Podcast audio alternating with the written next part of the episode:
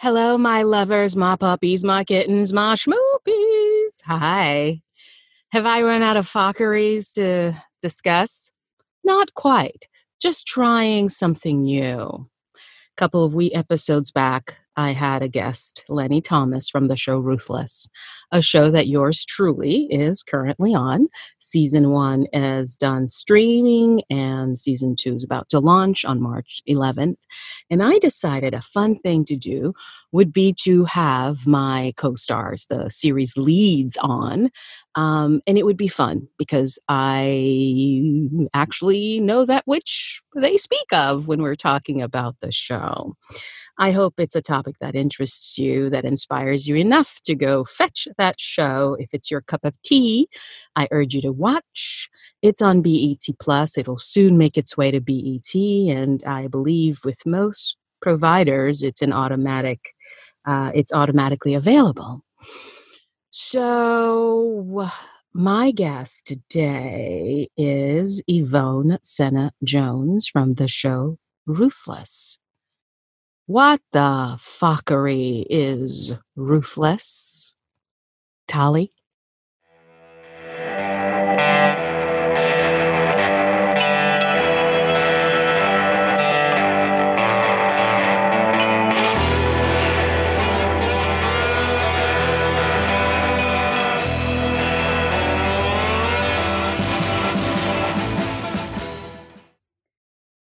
Well, we're about to find out.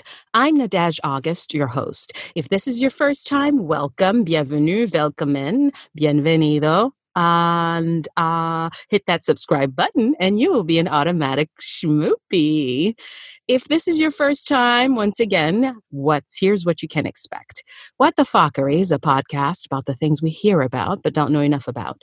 A series of conversations dedicated to hearing firsthand from the very people whose lifestyles, truth, concepts we struggle with understanding, the very things we should know about but are afraid to discuss.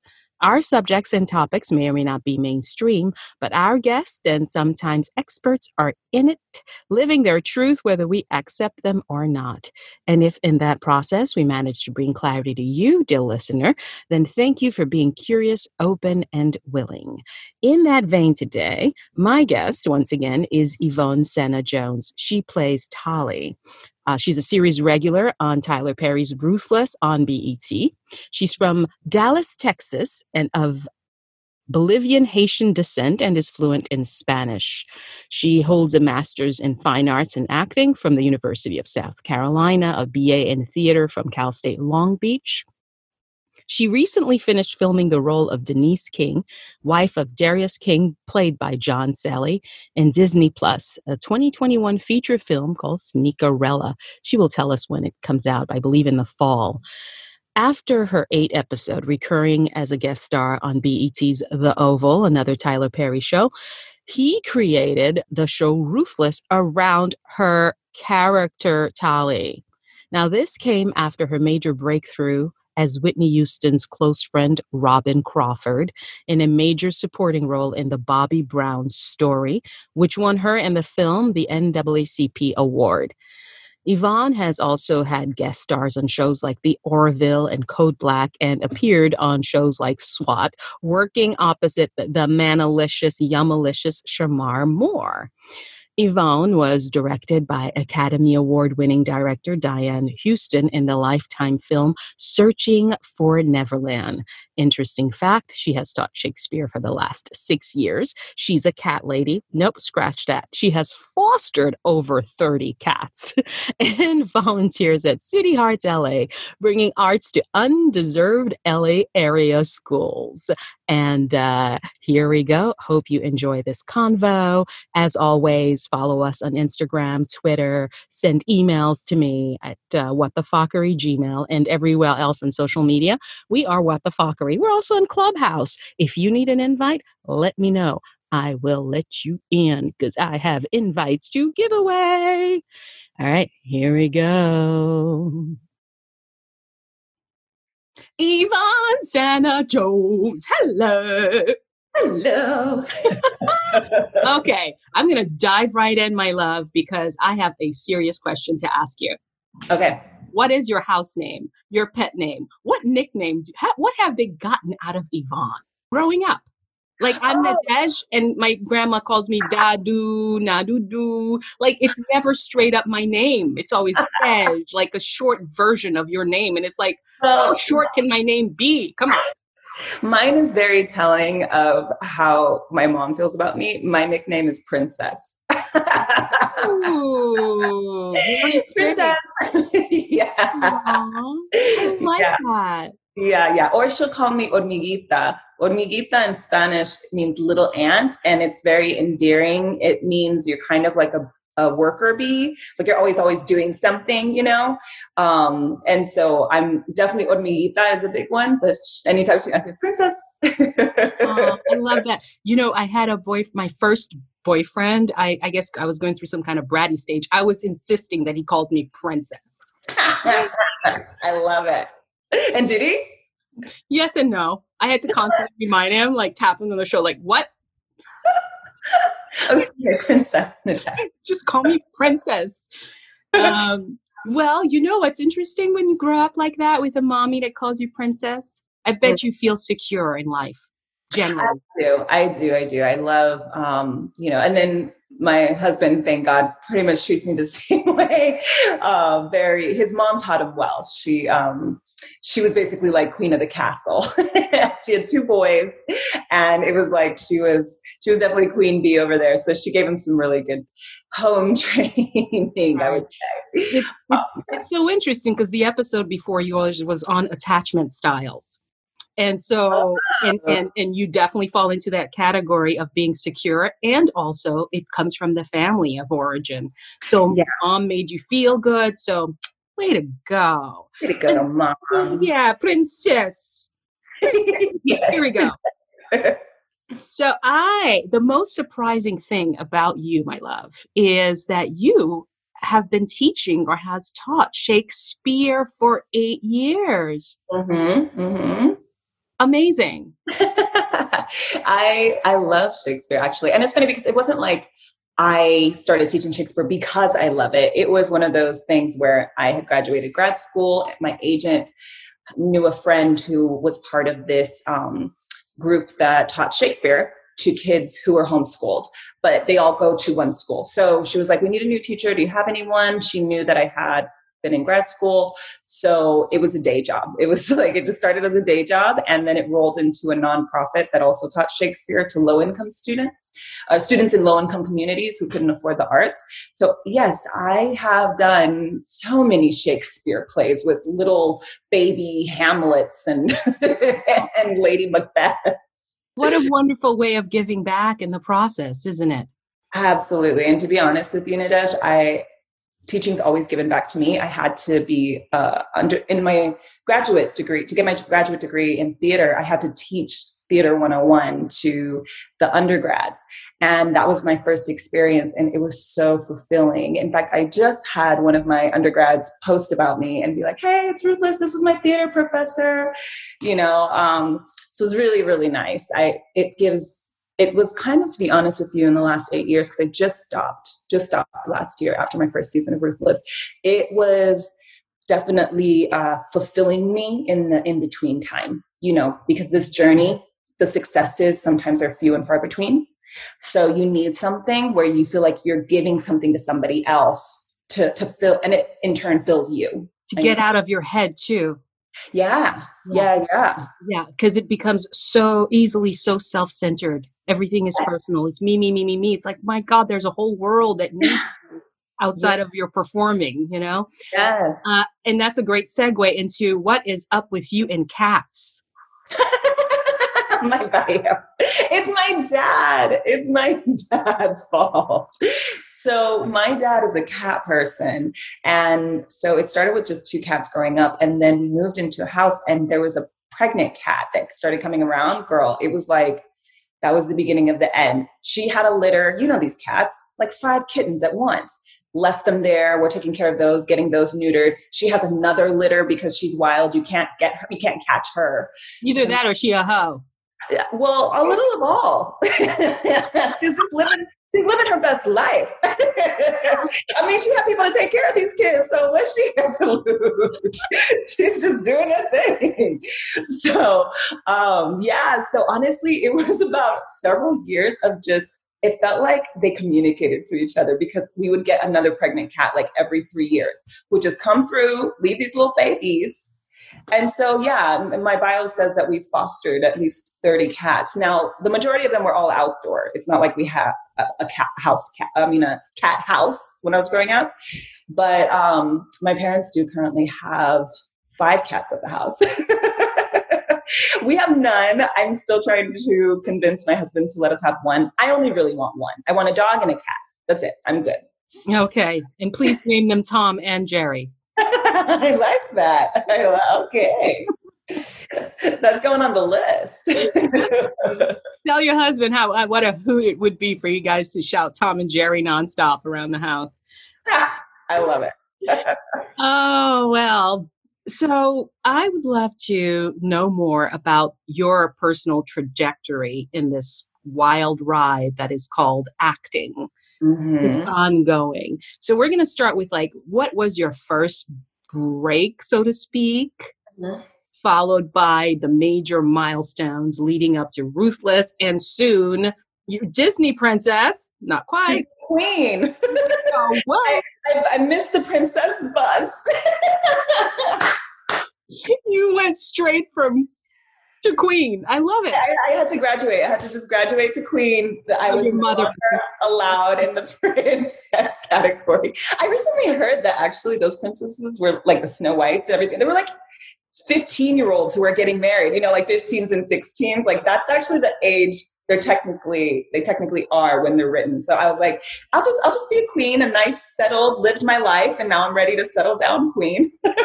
yeah, they're like quinceañeras, right? um, okay, well, my big break for me was definitely the Bobby Brown story on BET. BET has been so good to me, so so good to me as it's been to all of us. Right? Pre-ruthless? It's our platform. Uh, say it again. Pre ruthless. Pre ruthless. Pre ruthless. It was about two years before Ruthless. When was when did I do Bobby Brown? In like three years now, I think. What um, play in Bobby Brown's? I played Robyn Crawford, who uh, just recently, finally, came into the light because she was so behind the scenes. She did not want the limelight. So it's very hard to find anything about her. Uh, but yes, Robyn Crawford. I the, saw the story. That was you? That was me. Oh that my gosh. That cast as Robyn. I remember your the storyline of Robyn. Yes Okay. Yeah. And well, you'll have to tell the people who may not know that storyline, but how, in a way, it's like I remember thinking, I love this woman's work. Oh, yeah. And fast forward to when I was prepping to audition for Ruthless okay. be able to see the first few episodes of season one, which I was once again in love with you and oh. not connecting the dots. Yeah, no, you know, I'm still, that's actually one of my favorite DMs to get is a picture of me on the screen of Bobby Brown as Robyn and mm-hmm. someone saying, I was this, I was today years old when I realized you were Robyn Crawford and you're also Tally. Uh, because, I mean, the hair and makeup did an amazing job. I had like a nice little short crop do, and, you know, they put me in a little uh, velour jumpsuit. You know, it was the, it was the. Tell about that storyline, how Robyn fits in the world of Whitney Houston and Bobby Brown. Yeah, so Robyn and Whitney, uh, at the time of the filming, all I knew, because Robyn had not confirmed or denied anything, and neither had Whitney. What I what was known is that Robyn Crawford and Whitney Houston were best friends since they were teenagers. I think their brothers went to school together. Uh, and honestly, through Whitney's career pre Bobby, Robyn was the the confidant and also protector of Whitney in in that world. She the wind beneath her wings. The wind beneath her wings, and a very true blue friend. That that was what everyone said.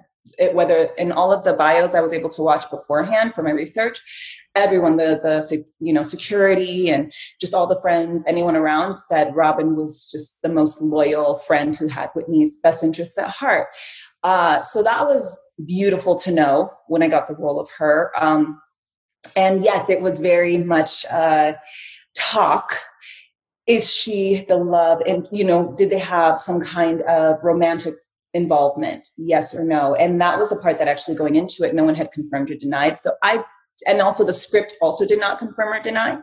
Uh, so I just played the truth that I knew, which was this was a woman who was loyal, and there was definite conflict between her and Bobby because you have two people vying for the same person. Uh, and unfortunately, Robyn was the one who ended up leaving. So I don't know if it was a conscious choice of yours, but the sexual tension was palpable at times. Mm, yeah, to see. Yeah, I in my head I just knew that their relationship was something very deep, right? Standing past the test of time and everything. And that Bobby and their developing relationship was having me lose someone who was everything to me. So, how that manifested on screen, I, I love hearing different, you know, responses from everybody. But I just knew that that's that's torturous to go through, whether it is your friend, your lover, your you know, uh, family member if you have a deep love and connection with someone and someone else starts taking that away seemingly there's like a mourning process you start going through you know with that happening. It's a loss. It's a loss. It's a shift. It's a change. Yeah. um, did you meet robyn in real life? Never but she was on the phone talking to bobby during um during our filming. Yeah i know. You're like wait y'all talk yeah. They were um they were talking i remember one time during filming um and uh and i think we were able to talk to one of the sisters of bobby actual bobby um our our girl um Brandy, who's on P Valley, she was playing one of the sisters, and so she was on the phone actually at the time with one of the sisters. I believe it was Brandy, uh, and so the only insight she gave me was saying that you know she was always she was always around.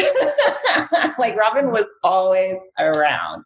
They were peas in a pod they were always together. So uh yeah it was I did watch her to try to get her mannerisms down. She did like you watched her on the reality show. Was she in the reality show? She never made no, it. No, it was a quick little interview she had sitting on a bed. She was kind of sideways, and when she talked, she kind of rubbed her hands together and licked her lips at times. And her register was down here, so her register was like lower than mine. So when I'm talk when I was talking, I kept it low, lower than my regular register. Um, and she kind of she just always had like a little. Her eyebrows were like kind of like, what's up? you know, like I wish you could see it, but it's kind of like she just, she's a confident woman. She was confident, not easily, um, you know, not easily affected. Yeah. So there's like a, a, a solid, uh, mm-hmm. I don't know how to describe There was a male energy. If yeah, yeah to be honest, I don't mean anything pejorative by that because some of us right. are more male anyway. Yeah, yeah, and you know, I think it just it's some one of something that men can kind of have you know unquestionably. And we as women kind of have to learn it because it's not something that we're allowed to have right. you know? But she she just held it. She just held her own and she was comfortable in who she was and in her skin. So i tried to just do those those things has her. she come out since the the the yeah the she did a red table talk. I have to watch the whole thing. She was very she did a red table talk this last year. Mm. yeah so i need to watch that you know, I often wonder if it's in fact true, and it's it's okay if it is. Yeah. How much we've advanced as a society. It feels That's like just in the last right, just in the last five years, yeah. would be in her, would they be in a different place? Yeah, that's what I've heard several people say. Like, you know, uh, regardless of, like I said, I watch. I have to watch the Red Table Talk. I think she confirmed it though. Um, but regardless of that, I know it affected her because there was a lot of talk and a lot of gossip and a lot of, you know, and we were just talking about like how it is with comments and stuff, you know, like those things they they stick to us. We can't we have to make a very conscious effort to try to then move past that. And that was a big thing going on with her at that time, um, that kind of talk. And so yeah, she would have at least been able to be a little bit healthier, I think, now with that situation it, it's very sad to me when someone doesn't get to live their life truthfully mm-hmm. the mm-hmm. truth of who they are having to suppress it because of what society says right right right so that's that. That. What a but on a on a lighter note, uh, and I love talking about it because it's it was such a gift to be able to be a part of. You know, I mean, it's our girl Whitney. Like we grew up loving her. So to be someone so close, it was such a gift. But it really was confirmation for me because I had been working at T-Mobile for 15 years, off and on, since from graduating high school all the way through undergrad. I dropped out of undergrad, came back, went to grad school, and they kept, you know, in grad school, since I was out of state, they kept bringing, it was okay for me to work with them every summer out here in Long Beach. And, uh, and so I had finally left my job of 15 years and I was just like, okay, I think this is it. I feel like this is the time. And then two months later, I was in Atlanta filming Bobby Brown's story. And actually, I had auditioned for it in October when I was still working with my LA agent. Didn't even get a call back. Then uh, I got an Atlanta agent in November. Quit my job January. January, they my Atlanta agent, not knowing I had already auditioned, sent me out again, and that's when I got the like callback chemistry read, booking, all those things. Um, it was just it was such great confirmation. Yeah. Well, was there a change in the casting person? Is that why? Do you know? You know, um, I think they were just still looking. So what it was is actually I went in for Whitney both times. I went in for Whitney the first time, didn't get it. I went in for Whitney and even got to the chemistry read for Whitney uh, the second time in in Atlanta with um, with Woody. I did the chemistry read with him. Uh, and then it was funny because me and Cree Davis, who ended up playing Janet, we were both sitting in the waiting room uh, for our chemistry read. I think she might have gone in for for that too. So anyway, um, and then I, I didn't hear anything back when I got back, and I was like, oh, I didn't get it. And then one day they just sent me an email, hey, can you put yourself on tapes for Robyn? Which obviously is night and day from Whitney, right? And I will tell you right now, I was salty. I was oh initially because that meant that meant you were no longer in the running for Whitney. Yeah, I got to be honest with you. I mean, you know, it's a, it's a journey out here, so we all go through it. And I was initially salty, so I took like an hour or so. I mean, obviously, I confirmed it, but I didn't put it on tape till that evening. But I just remember at that point, I was like, you know what, Chuck, that's okay. If they want to see Robyn, they're going to see Robyn. Give me your clothes. And so I, I put on Chuck's like big white tee, and then Chuck I put your husband. Chuck's my husband. Uh, he helps me with all of my self tapes. So I put on his big white tee and then I put all my hair underneath, I have a lot of hair, I put it underneath the ball cap. And then in the scene, it's the scene where uh, we're, we're supposed to be, uh, I was supposed to be smoking, right? Like just hitting some weed. So I just had like my fake little weed, you know, uh, not real like prop, but just my fingers, you know, as if. And I went in and and apparently, like, you know, Robin, uh, excuse me, Robi Reed, who's the casting director for Out Here, she said that she had told um, Kyle, the director, that's your Robyn. That's your Robyn.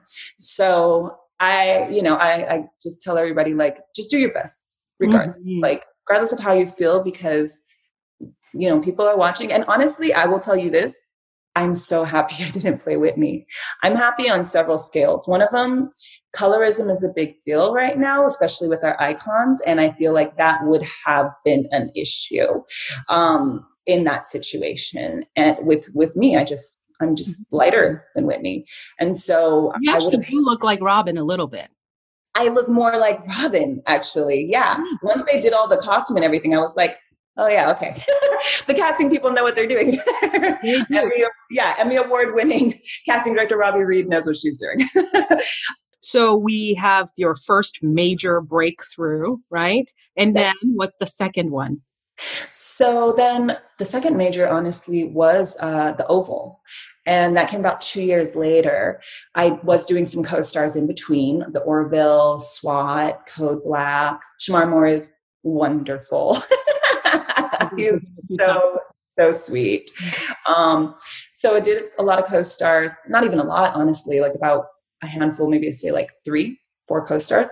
Um, and then I auditioned for Kim Coleman for um, for Sistas. Actually, I got the call back and got flown first class from Mr. Perry because that's how he does. That's how we roll. Mm-hmm. That's how he rolls uh, to Atlanta to read for Karen in Sistas and did not get it, um, obviously. But that was my first time ever meeting Mr. Perry when I auditioned in front of him. And honestly, it came at a really hard time to be on that I, I, had just experienced the loss of, of, a close friend, and they were pretty young. It was a surprise. Um, and then I had expected to book something because it was the same day as an audition when I found out, and I didn't even get a call back. And I think just the the duo of those two, combo of those two, really hit me hard that week. So I wasn't in the best place and I honestly was ready to call it quits. I know that's always everyone's story, right? And I will say I've had those moments before, but I think that was probably one of the heaviest ones. Uh, and then that night we got a, speaking of Bobby Brown, I got a very big commission check, uh, a residual all of a sudden that evening after having my big meltdown uh, and looking at the and my husband and i are looking at the phone literally looking at the phone at and then the email comes in saying you're getting flown out to Atlanta for this callback. And so it, just like that, things shift. So, you know, for actors listening, like you just got to get to that next day. Don't give up. Don't it give literally up. Literally is like AA, one day at a time. Yes. Yes. It's absolutely. Every, yeah. Every breath, every step. It's like moment to moment, man. But yeah. you know, it goes back, and I'm sorry to interrupt you because I feel no. a bit of my high horse. Do it. it is about latching onto your why mm-hmm. having faith. And I, you know, listen, so many uh, dark nights. I I'm I know that. Oh my gosh. Like, I've been there. I think we've all been there when we're like, why? Yes. Why not me? Ugly crying. Ugly cry. and look at that.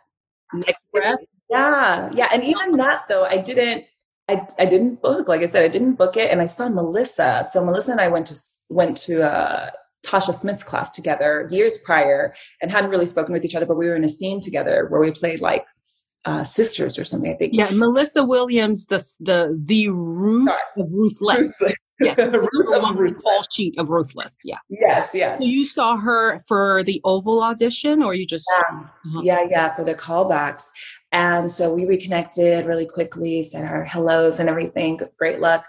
Uh, and I remember seeing that uh, she had already started up and running a few weeks later because she was in Oval, right? And I was like, oh, they've stopped casting. Here we go again. Like, didn't get it, you know, and such a bummer. But, uh, you know, I remember specifically like, hit the like button, make sure you hit all the likes because otherwise, if you let that like, bitterness try to sneak in there, it'll sneak in and it'll just take you down. You can't let it because I really strongly hold on, like you said, those beliefs. What's for me is for me. So no one's stealing anything from me. No one took it out from under me. We weren't even going up for the same part. I'm not talking about Melissa, but just you know when you see things going on without you, it's hard sometimes to be like, ah, but that was supposed to be mine, you know. Um, and so it's it's for me, I really feel what's for me is for me, which has uh, thankfully been evident. Go mm-hmm. ahead. One of these days, if when I if I'm ever on the other side of the mic, I will share stories of how so when it's yours, it really is yours. Even I have yes. situations where I thought something wasn't mine, someone else was hired, and suddenly there's a change and I get called in to replace that. Wow. I have gotten wow. asked for things and I'm getting on with my life. And the next thing you know, hurry up, come, come. You you were the next best, you know. And so again, it goes back to what's yours is yours. Yeah, really absolutely. Well, I feel that way for Bobby Brown. I mean, look at it. How many, how often do you don't even not even get a call back, and then all of a sudden get two auditions for the same movie? you know, uh, that that for me is like, nope, this was yours from the start. You know. Um, so then Oval happens. So, oh, say it again. Yeah. So then Melissa, you see Melissa on screen doing Oval.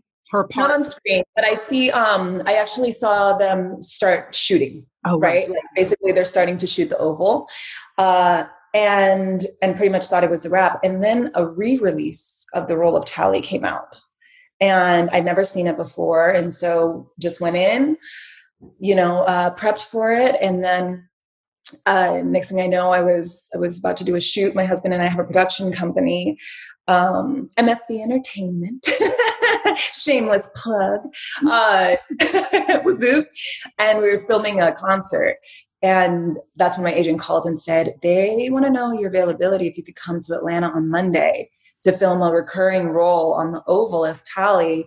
Uh, to which, of course, I was like, I'm there. and sure enough, she, she's like, okay, I'll call you back to confirm. They confirmed that night there was going to be eight episodes. Uh, and that's the biggest thing I had ever, ever, ever had. Never even had a guest star before to then go to a recurring. And that's how it is with Mr. Perry. He does not care about your credits. Do you fit the part or not? That's it. Let and me tell you. Think. Yeah, let him tell man, you.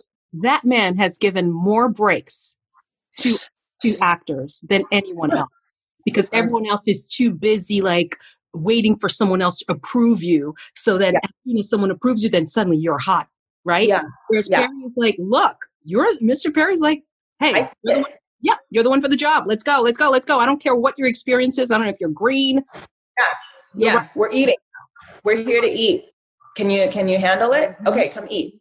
Yeah. It's just he's a remarkable man who has built an empire that is helping us you know and it's it's so needed so many of our black actors that are out there doing it right now got their start with mr perry mm-hmm. or got their continuation with mr perry mm-hmm. uh, so so yeah that was that was the biggest thing i'd ever gotten ever and then had no idea that he had ruthless in mind while we're filming this uh, it, if you know if you've seen my character um, things happen to her in oval but but the nice thing is when it was over, I, I like to do thank you cards and I gave Mr. Perry a thank you card because you know Nadège, it's on to the next. He ain't got time Always. to talk. You can't, yeah, can't sit on your arms.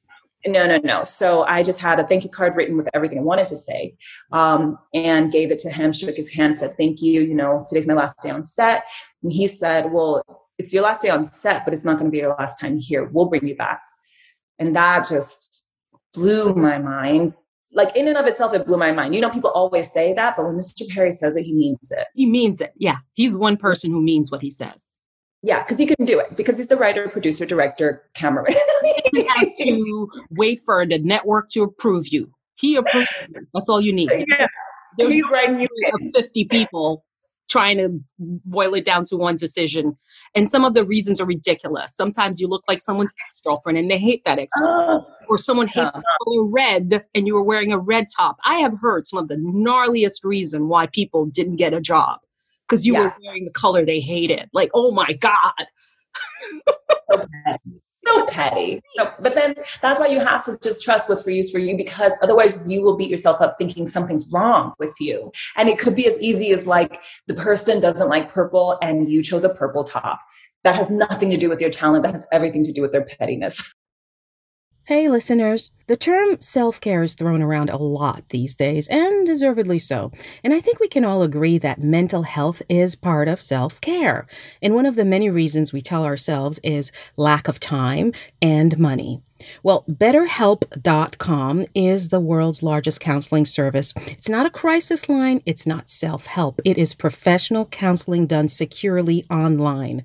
Now, BetterHelp will assess your needs and match you with your own licensed, accredited, and board certified therapist in under 24 hours therapy from the comfort of your own space. What could be better than that? You can schedule weekly video sessions or phone sessions with your own personal counselor.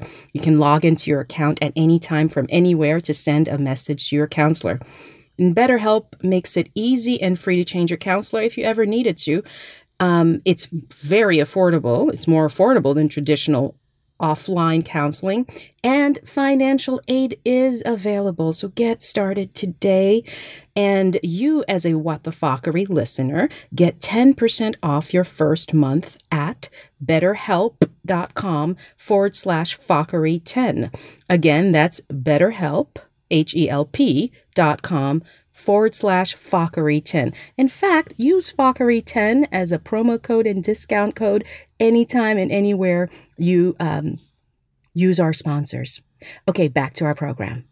So then, when he said that, you believed him, but you still moved on because you know you. I still moved on because I mean, until it's there, what are you going to do? You got to keep hustling. So, um, so I kept auditioning and went back home, and then I got an email actually with a script with my name on it before an offer, before a contact. I, it might have been sent, pre, you know, in ever, but who knows? Uh, I just know I was freaking out. it was like there are eight scripts here with my name and Melissa's name on it. Uh, hang on, hang on. What a uh-huh. beautiful way to find out you got a job. I, I wouldn't change it for anything, Nadège. I would I'm like, whoever sent it, thank you. you. I didn't have to go through the like, is it done? Did we get the offer? Did we no, I went straight to like, girl, this script has your name in it, on it, all through it's it. Official. All up and through. So um so that's how I found out. And then, you know, of course, agents do what agents do. They did all the talking and everything, but it felt like, and that was about three months later, three to four months later. Um, next thing you know, we're out there and and yeah, we're just we're we're filming like crazy, 12 days, you know, mm-hmm. shooting a mm-hmm. whole series. Um, and it was the best experience of my life to date. It's still like just you already know Nadège. Like, I think it's because it's almost a traumatic experience of being put thrown in this world and knowing like this is your career, you have to make it work and work well. And so everyone just clings to each other so that you become a family instantaneous. It's boot camp. Mm-hmm. It was beautiful. And I said it to Lenny when I had him on, Lenny Thomas, who plays Daikon. Yeah. You and he were so beautiful and welcoming to reaching out to us newbies when we first got found, I guess when it got released that, you know. oh yeah, as soon as we got the script with people's names, we started in the group chat, get on their Instas. and, and, you know, and when we came, you know, the way it, it was like it, it was an ensemble it is an ensemble piece where there is it's a family and we're there to support each other. There is no time for bs it's like it's work work work. And uh, we help each other out. We had each other's back. It's like theater. It really it was. is. It you know is. hanging out with your castmates at dinner oh, and then yeah. going to do the show you know? Yeah it was it, it's so much that and i think it's because he comes from a theater mr perry comes from a theater background so he shoots like theater so you do all the same kind of prep. You're calling the other person can we meet outside of your house? Because we couldn't go in right? Because of covid. Can we meet in your patio? Run these lines. You and i did zoom yeah. audition uh, zoom you know mm-hmm. Yeah you just yeah. make it work we make did, it work we did and it was beautiful um and it is like opportunity and preparation meet because mr perry doesn't give you several several t- shots. You only get one shot, literally. One take. One take. And so if you flub your little line, expect to maybe see your like hiccup in the final product. so you're gonna look bad, so you make sure. I know it's it's wild, but this is why most of us are. The consensus is when you're done with one of his shows, you're like, there is nothing I can't do.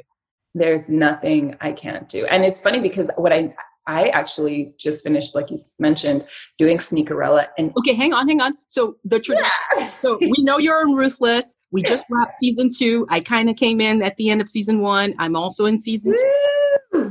So we have a season three, maybe. We don't know yet, but let's wait. Um, so, fingers crossed. So now you are the one. What lead? What's your number? Three, two on the thing. Uh, okay, so for for uh, Ruthless, yes, number four number four. So you're top of the way above there, and you still are looking for work because it's what yeah. we do. That's, it's the hustler life because you're only working two weeks out of the year with the Mr. Perry situation.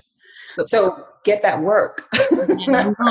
so now you come home and then you find out you book Sneakerella. What is Sneakerella? How soon after we came back from Atlanta did you find out you got that job or you auditioned? Uh, so the audition came after after we had been filming. So uh, I think it was about two months because I'm trying to think. It wasn't it wasn't long, honestly. We came back what in um, August, early September is when we came. There you go. So then it was like a month. Within that month, my agent sent me an audition. She was so cute. She was like, "Do you want to um do you want to read for this?" And it's a Disney Plus. And it was like Denise King, who's the wife of John Salley, the king. And I was like, uh, yeah, I want to read this. So uh, we put it on tape and sent it out. And then they had the, um, it was my first like callback on Zoom. Did that. I really prefer it because then you don't have to deal with random people's faces. Like you see them for a second and then they're gone off the screen. They black their screen out and all you have is your reader. It's beautiful. Mm-hmm. Uh, so then did the callback and then did the chemistry read with John Salley um, which who's great. He's he's great, great, great. Um, and it was funny. I didn't realize it was John Salley, and I also didn't realize it was Lexi Underwood, daughter of Kerry Washington in Little Fires Everywhere. Uh, and I'm really happy I didn't in the chemistry read because I think I would. Yeah, I would have freaked out. Like, uh, okay, so um, so did the chemistry read was a lot of fun and sure enough uh, a few days later my manager called and said hey so we're in talks about denise king for sneakerella and i was like freaking out yes so it, it was a huge surprise it was it was definitely something that's why i tell people like you know how you have to have the vision in front of you i just really felt in my heart at the top of the year this was going to be a year I would book a feature, my first feature. I had never had, like, you know, Bobby Brown was a TV film, right? And Sneakerella, although it's going to be on Disney Plus, is a feature film. Mm-hmm. Um, and Where so, shot? Say that again. Where was it shot? We went to Toronto. Oh, we're, we're, doing everything in Canada. Mm-hmm. First time in Canada. It was wonderful. Uh, we have to quarantine for two weeks, and the government calls to make sure you have not left your apartment, even to take the trash out the front door. You just like leave it there. That's it. Mm-hmm. Um, and then I stayed there to film for about seven weeks, all in all. So it was like nine weeks, I think. And my husband was thankfully able to come with me, which was great. Uh, and Did he, he stay the whole time? He did, and he just stayed in the apartment for six weeks. He did not leave because he's not getting tested, and he didn't want to be, you know, that guy who shuts down a project because he went to like get a burger.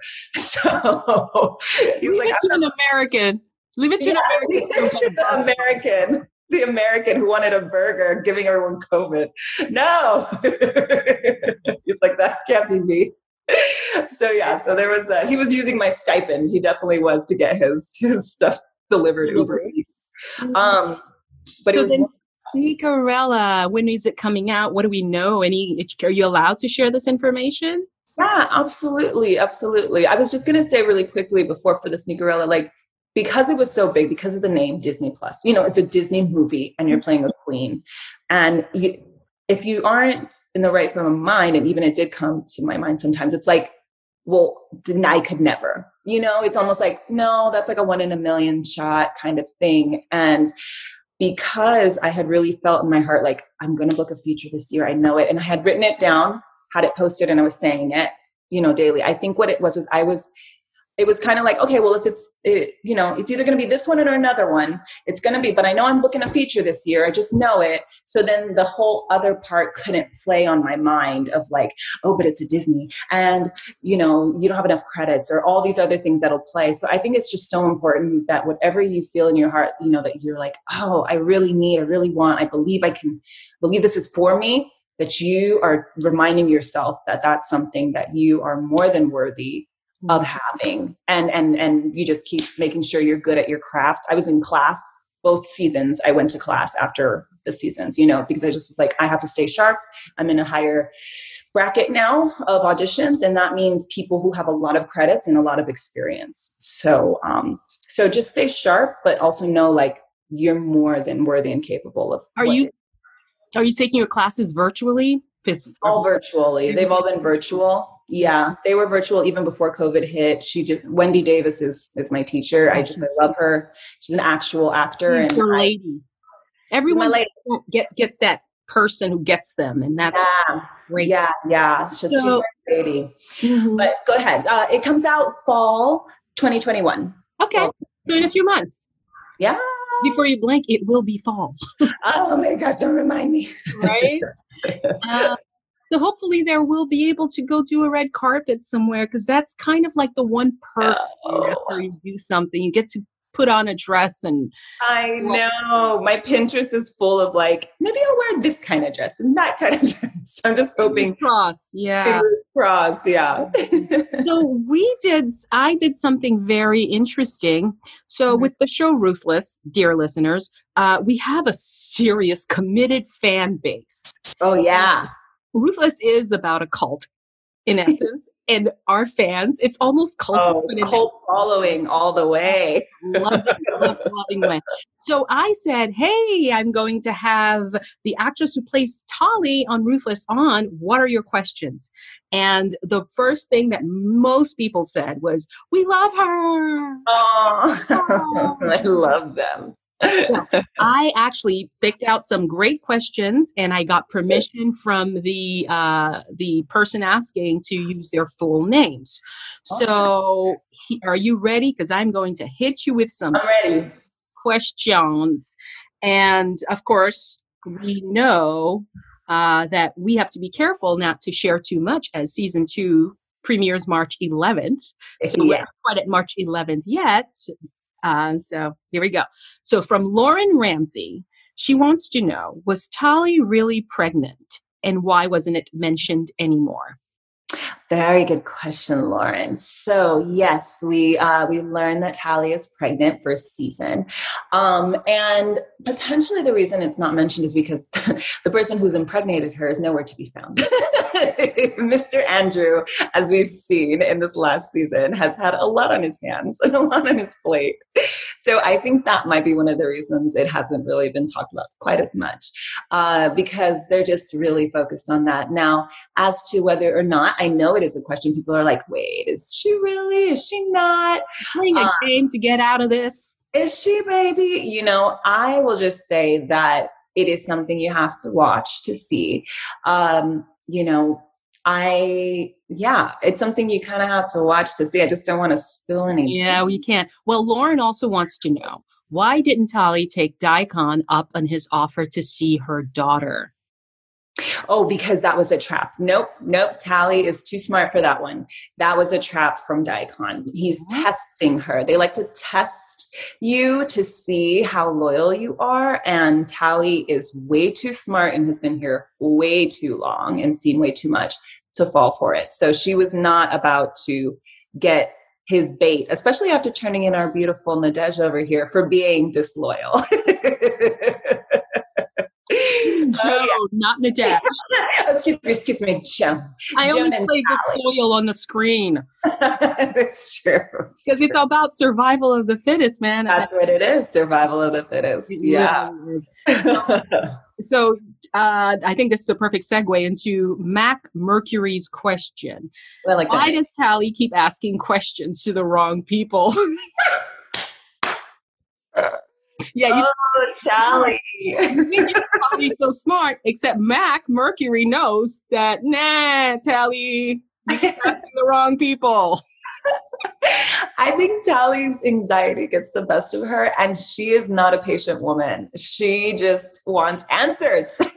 she wants answers. She wants them now, with the premise of the fact that she is a pregnant woman. Like, she's got a lot on her mind, y'all, a lot on her plate, hormones flying, you know, so she can't be responsible for her outbursts at all times. Mm-hmm.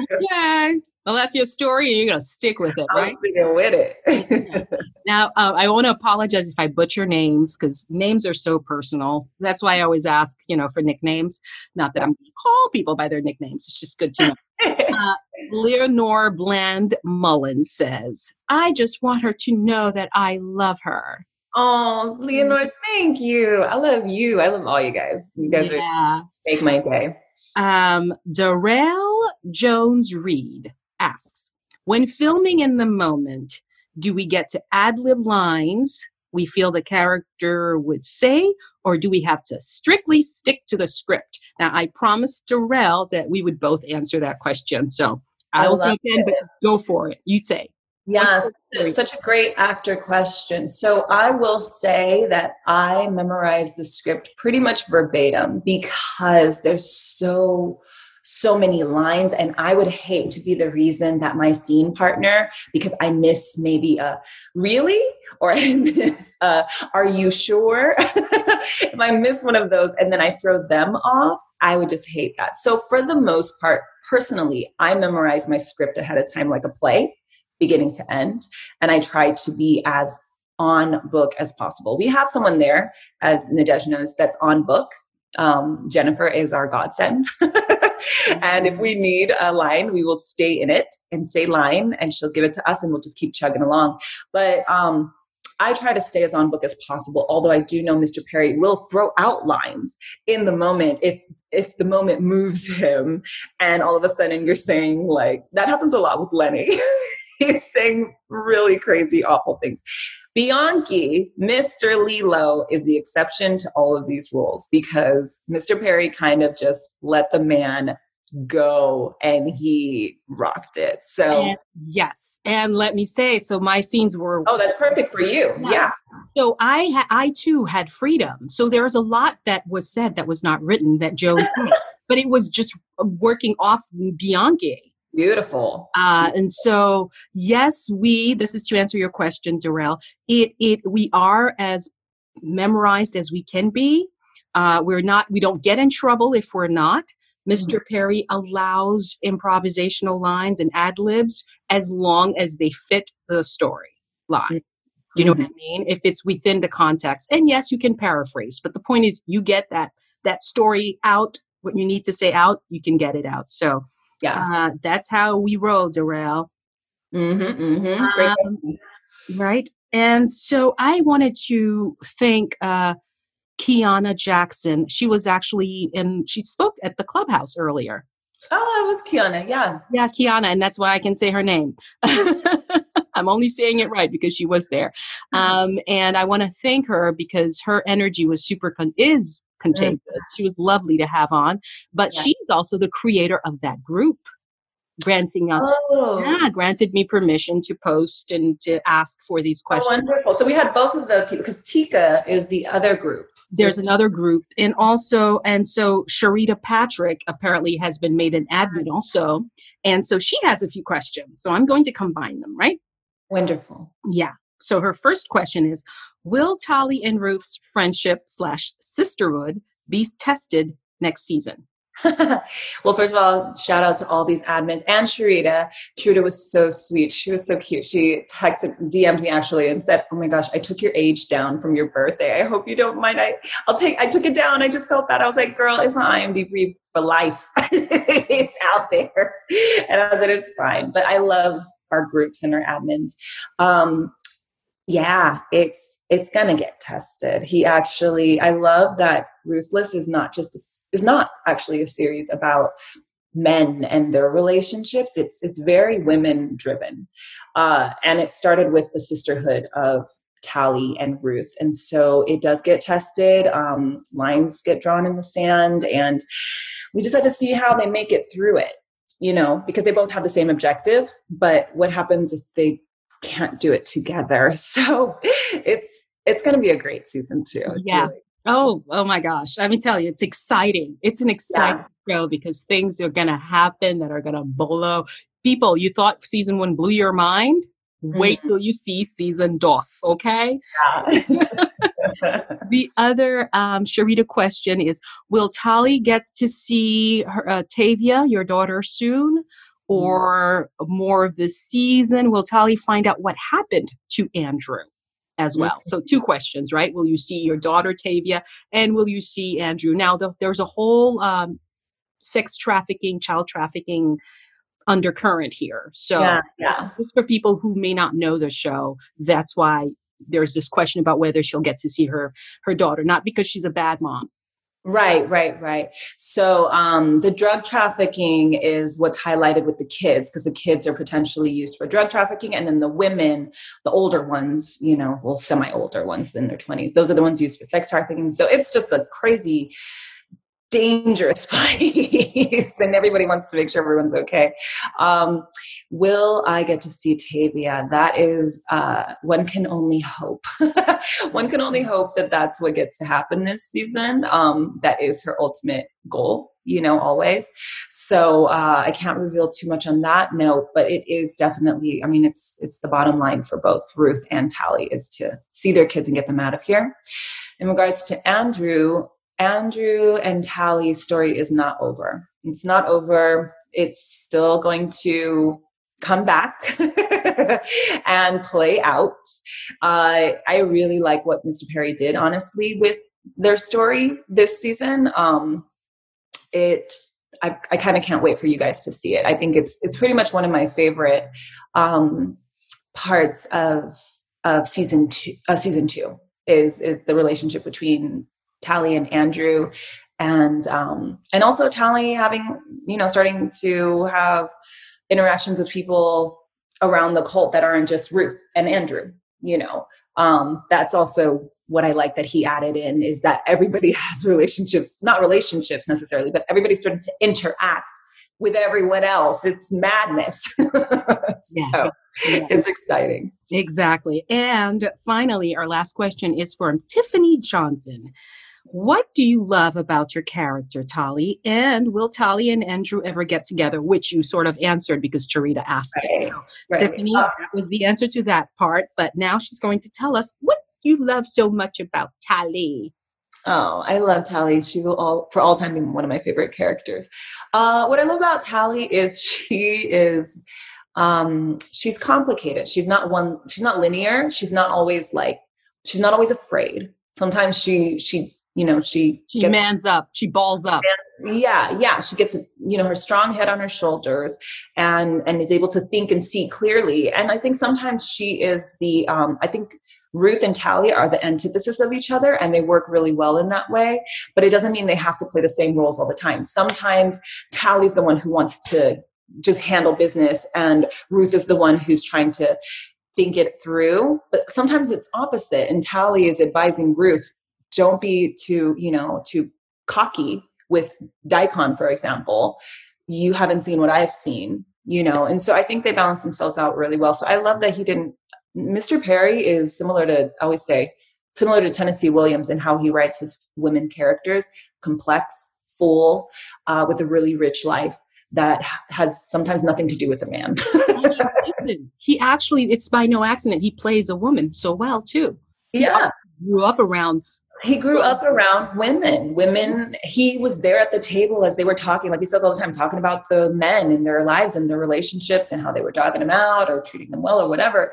He has the inside scoop mm-hmm. to the complexities of women and thankfully he we get to play them. It's a pleasure to work to work on material where you know this man is not misogynist where he actually yeah. likes women as a species. Yeah, imagine. He actually likes them as people. And respects them. Like they're mm-hmm. written very respectfully and they are intelligent, you know? They're they're intelligent because we are intelligent. Imagine that. The ones responsible for making sure children enter the world have a good head on their shoulders. there is female. Let's not forget. Let's not forget. Right.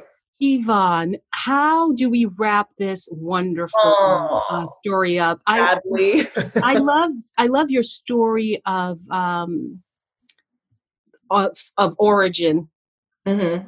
and you are half Bolivian and Haitian. Yes.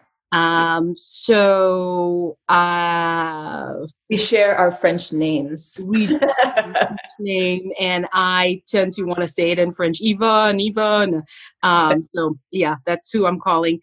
And that's how my dad says it from Haiti. he does it that way too, huh? Yvonne, Yvonne, Yvonne, Yvonne, Yvonne. yeah, I, I, love the diversity and how there is something empowering about finally being able to be who we are unapologetically.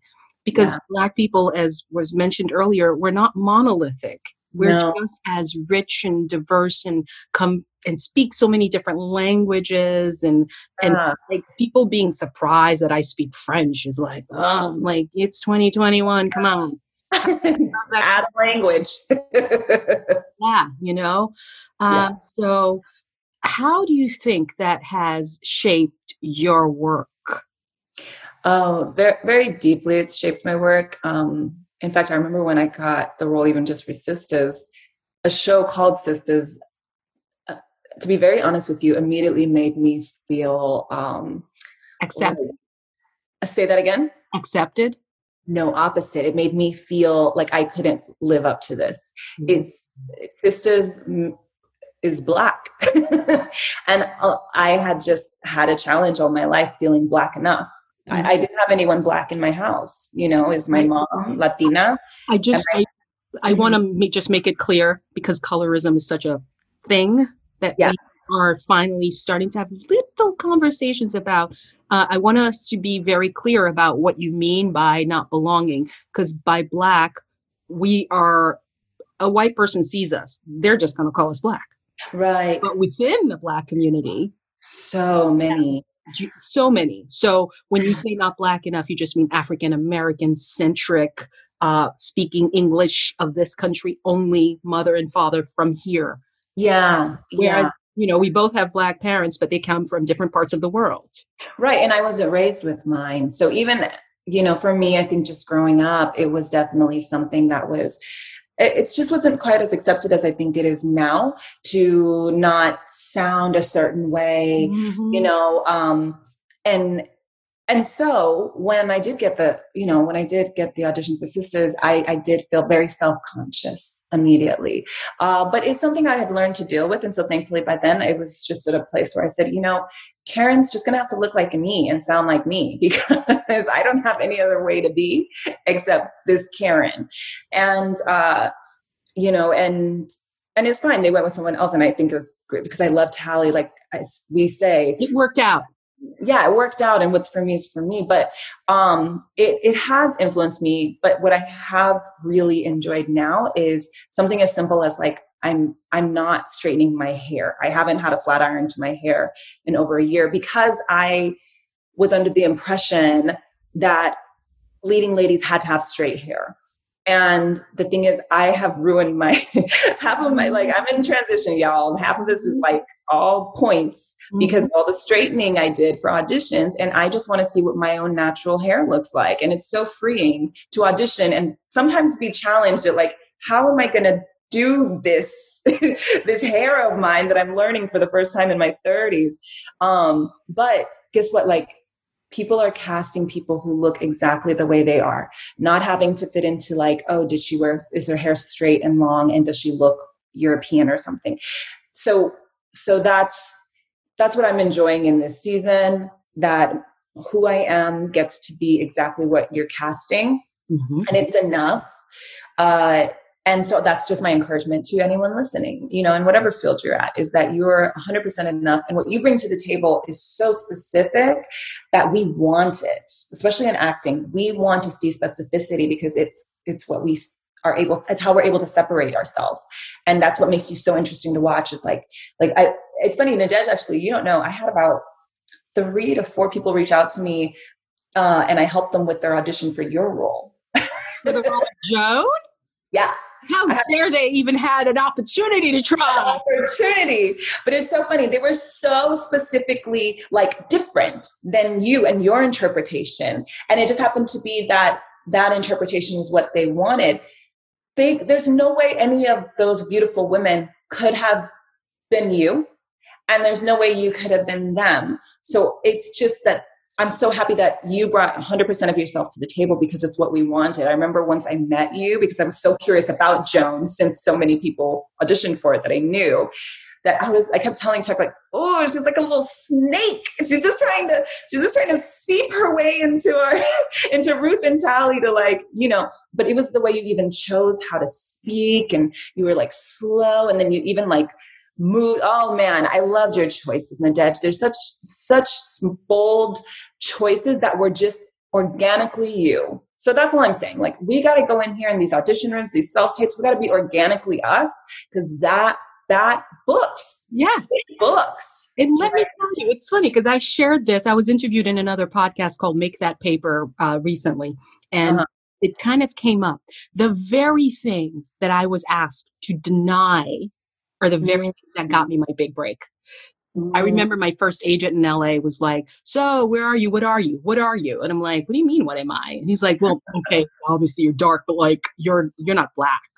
I well, I mean, Haitian, you know, born in Brooklyn, but you know, my father Haitian, whatever. And he was like, Okay, I'm glad you said that, but don't ever say that again out loud. And I'm like, What do you mean? He said, Because they don't have roles for Haitian Americans. And I'm like, Okay, I kind of rolled my eyes. Fast forward to three months later, me booking a major part in a major movie, The Brothers, playing Ursula, French speaking. Come on. So you were asked that the you the agent was telling me never tell people that you do this that you speak another language because it's going to come and that's what gets me my big break. it's your niche. I the only reason I got my first cat, my first um, agent, I sent out 200 submissions 10 years ago. 200 submissions. I got two responses. One was a school. So one out of 200 agents hit me up. That agent needed somebody who spoke Spanish, first language of mine, spoke Spanish but didn't was but looked like me, right? Doesn't look like your normal, typical lighter skin Latina, right? That's my agent's. That agency is my agent still. They're yeah. like commercial agent. I signed up on the theatrical once she merged XYZ. Like so exactly. Your problem is your solution, is what I heard recently. And so mm. other people's quote unquote problem with you is honestly your solution because it separates you. It separates you from the flock. right. You know? So if you have tattoos, I was just self taping with the, um, Michelle. I helped Michelle with a self tape who plays Zane. Oh, and Michelle Nunez. Girl, I love your arm sleeves. Please show them as much as possible because for the rest of us untatted individuals, you're putting yourself in a nice little niche, you know? So whatever it is, you know, I agree with you, Nadège. Just, just you use it. I'm, I'm, I'm done apologizing for who I am, what I am. Okay, yeah. let me be. I, yeah. I am me, and if I'm not good enough for you, pass on me, boo. Somebody else is bound to get me and want. I'm saying, I'm saying yes, ma'am. Yep. Yes, ma'am. On that note, the Haitians, the Haitians have spoken. and let's virtually hug. Oh my God, I miss you. And uh, mwah, mwah, mwah. all right, listen, listen. How do you and Chuck say goodbye to each other? Uh, Chuck always says uh, peace, mm-hmm. and I always say goodbye. But um, we we do. Uh, let's see, let's see. Um, we do this in the morning. We say, uh, we say, he'll say Queen Queen Bonnie. So my nickname is Bonnie. Queen Bonnie, live forever. And so that's what I say. King Charlie, live forever. So Nadège, my love, live forever. that's what I tell my audience. However, you say these things. So now you're in charge of saying goodbye to my audience by saying, "What the fuckery, listeners." Wonderful, lovely listeners live forever. I love you all. Bye. Bye.